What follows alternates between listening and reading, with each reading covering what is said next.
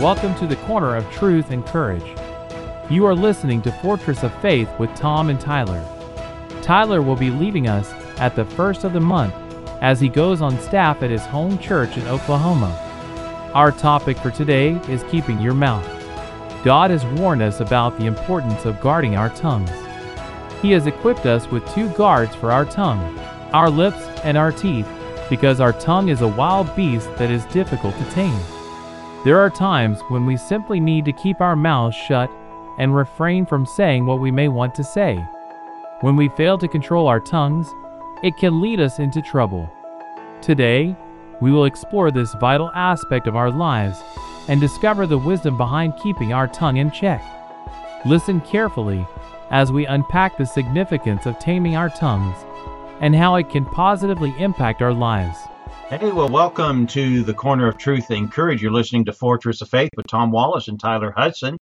And if you missed the announcement last week, Tyler's going to be leaving us at the end of the month. And so I've given him uh, the range, so to speak, over the kind of uh, topic matter, what we're going to be discussing in our broadcast here over the next few weeks there. And these are oh, verses and topics. Yeah, yeah, no, Lord, Lord help us. I've been praying uh, about this. You know, did I make the right decision here?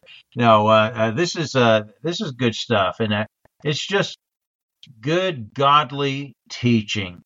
And you know, I like one of my Bible professors used to tell us there in class. He said, you know, good horse sense makes for stable thinking. Okay, and so this is good horse sense that we're going to be discussing. And uh, yesterday we were talking about forgiveness, and oh man, that's a big one. That really is a biggie. And if you miss those broadcasts, you can always listen to us again online at fortressoffaith.com. Uh, we're also on Spotify, and so you can catch our former shows. Today we're talking about keeping your mouth. And I'll open by saying this, Tyler, and I'm going to throw it over to you here in a minute. God gave us two guards for our tongue, our lips and our teeth. And uh, that's to keep our tongue tamed. Sometimes we just have to keep our mouth shut and, you know, sit on what we want to say and not just, you know, let it uh, rain freely. When you let it rain, your tongue, it will get you in trouble. I think there's a lot of Bible verses on that. But go ahead, Tyler, get us started here today. I'm I'm very passionate about the, these topics, but it's not because like I think everyone else struggles with it. It's because I know that I do, and these are things that God has really hammered down in my life, and so that's why I've chosen these topics, and that's why I'm so passionate about it. But please don't don't take it as like, well, this guy thinks he is perfect. No, I don't. I know that every one of these I'm talking about is a great struggle in my life. Let's start with this verse here, and there's a lot packed into this verse that we're going to dissect. Okay, James chapter one and verse 19 says, Wherefore, my beloved brethren, so we're talking to saved people here, let every man be swift to hear, slow to speak, and slow to wrath. Okay? Now there's three big things that, that, that are, I believe, that are happening there. The first one is let every man be swift to hear. Uh, spouses, this is be this would be a good one. Usually this is a man problem, right? We I I grew up in a home with just a father and not a mother pray for my wife. She's she she deals with a lot, all right? But it it takes a lot for me to I'm still learning that, you know, generally a lot of times what she really wants is for me to just listen to her, you know. She doesn't always want me to fix everything and and um too many times in life when we think we think we're right most of the time, right? I mean, not very many people think they're wrong. And because of that, what that does is especially at least for me, is if I know that I'm right, I'm I'm pretty quick to cut people off sometimes, right? And uh, think about it from a biblical counseling perspective. You can really hurt people this way, okay? But if you're if you're trying to help somebody with the Bible who's struggling, uh, a lot of times what'll happen is they'll sit right in front of you and they'll start telling you what their story or their situation is. And truth be told, it doesn't take but about five minutes a lot of times to tell what the problem is. But you can really hinder that that connection with that person if you don't listen to what the full story of what it is they, they're trying to tell you. That's a big part of what they need. Some of it is, is just kind of a venting thing, right? And they need to get it off of their chest. We have to learn uh, to listen. Let every man be swift to hear. And then it says, be slow to speak. Okay. Which again goes very well with the, uh, the picture that I just drew there for you.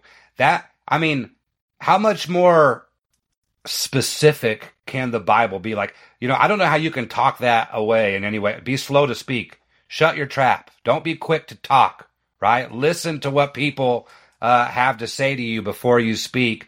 And, and then I, I love the end of that. It kind of confused me for a while, but it says be slow to wrath. And, and, and I, I'm, I'm willing to admit if I'm wrong on this, but when I read this, these things that are all connected in one sentence, I believe they're all interconnected.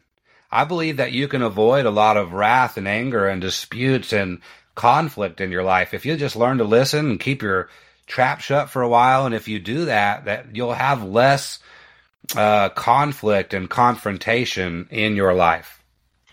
You know, there's some people in the world. I, I I've said this many many times, and you know, this isn't relating a lot to this particular subject, but there's some people in this world who are ready, shoot, aim. You know, man, they just you know, uh, you know, they, they they they shoot before they aim. Ready, shoot, aim.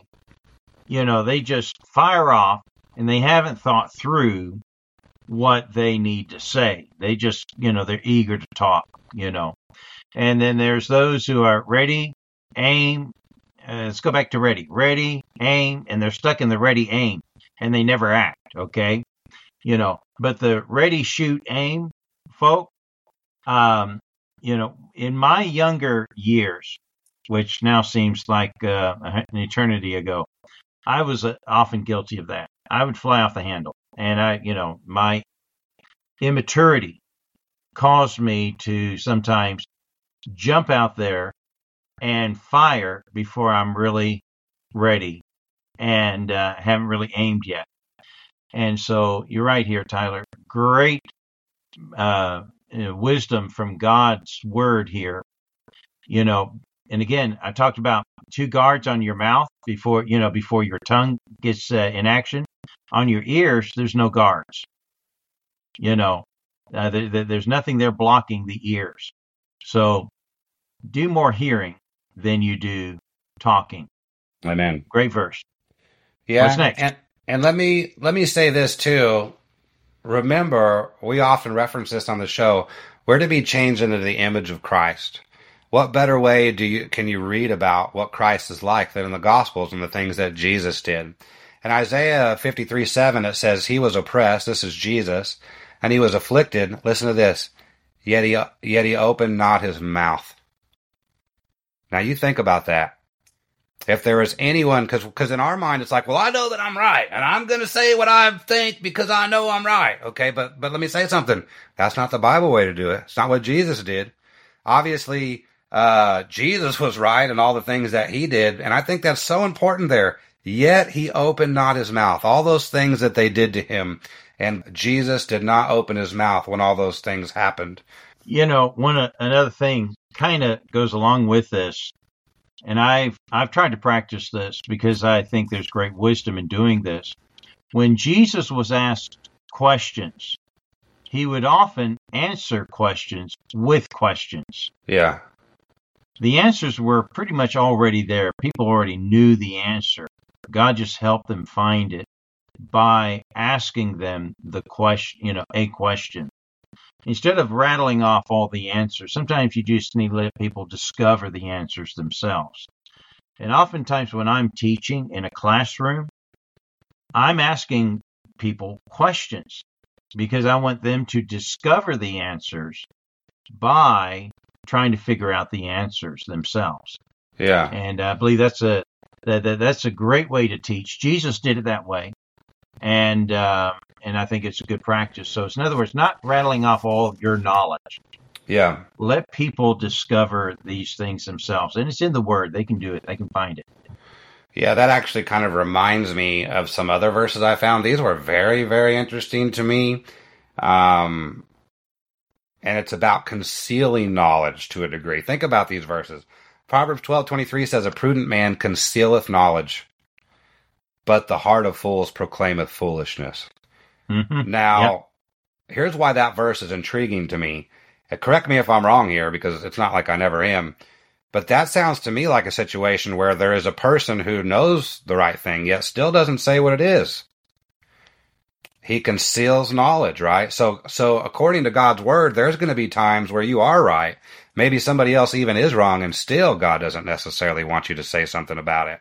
And that's very contrary to the way that we think and live our lives today, if you ask me. It also says this in Proverbs 17:27, "He that hath knowledge spareth his words, and a man of understanding is of an excellent spirit." And then the last verse, and before I give it back over to you, brother Tom, Proverbs 29:11, "A fool uttereth all his mind, but a wise man keepeth it until afterwards." Think about those verses there. That's great. It kind of reminds me of a worldly proverb Better to keep your mouth shut than open it. Uh, better to keep your mouth shut and to be thought a fool than to open your mouth and to remove all doubt. yeah, that's funny. That does. So, there is a verse that's very, very similar to. That. As a matter of fact, let me let me say this too before the show ends.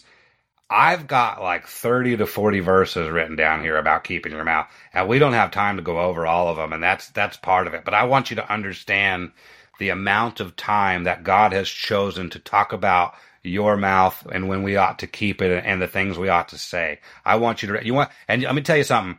80 to 90% of those are in Proverbs. Just read through Proverbs. It'll talk a lot about your mouth, a lot about the things you say.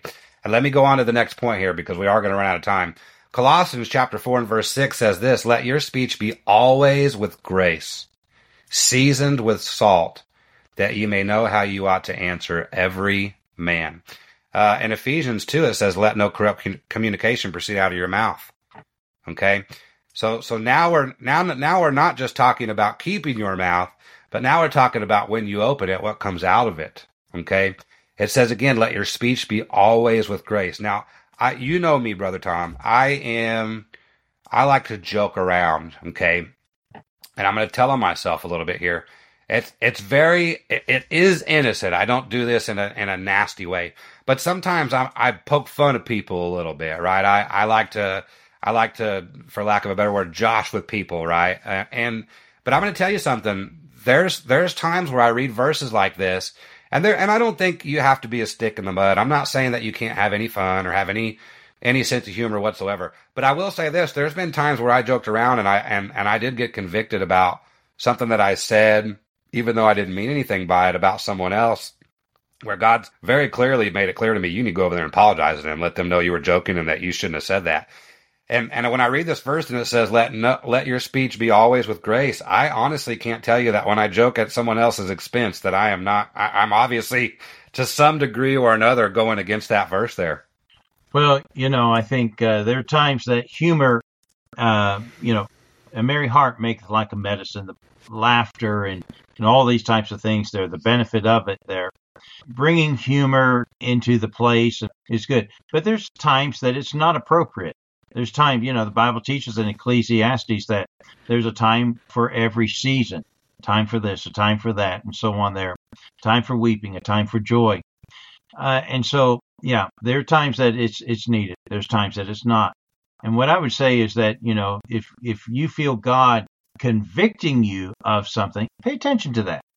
Could be that God needs to alter some of your behavior, but it's not wrong to have humor and pick fun. Uh, I enjoy doing that too, and some people I do it with more. All right, well, that's going to be it for today. Thank you for joining us here today. Hope you join us again tomorrow at the corner of truth and courage. God bless you.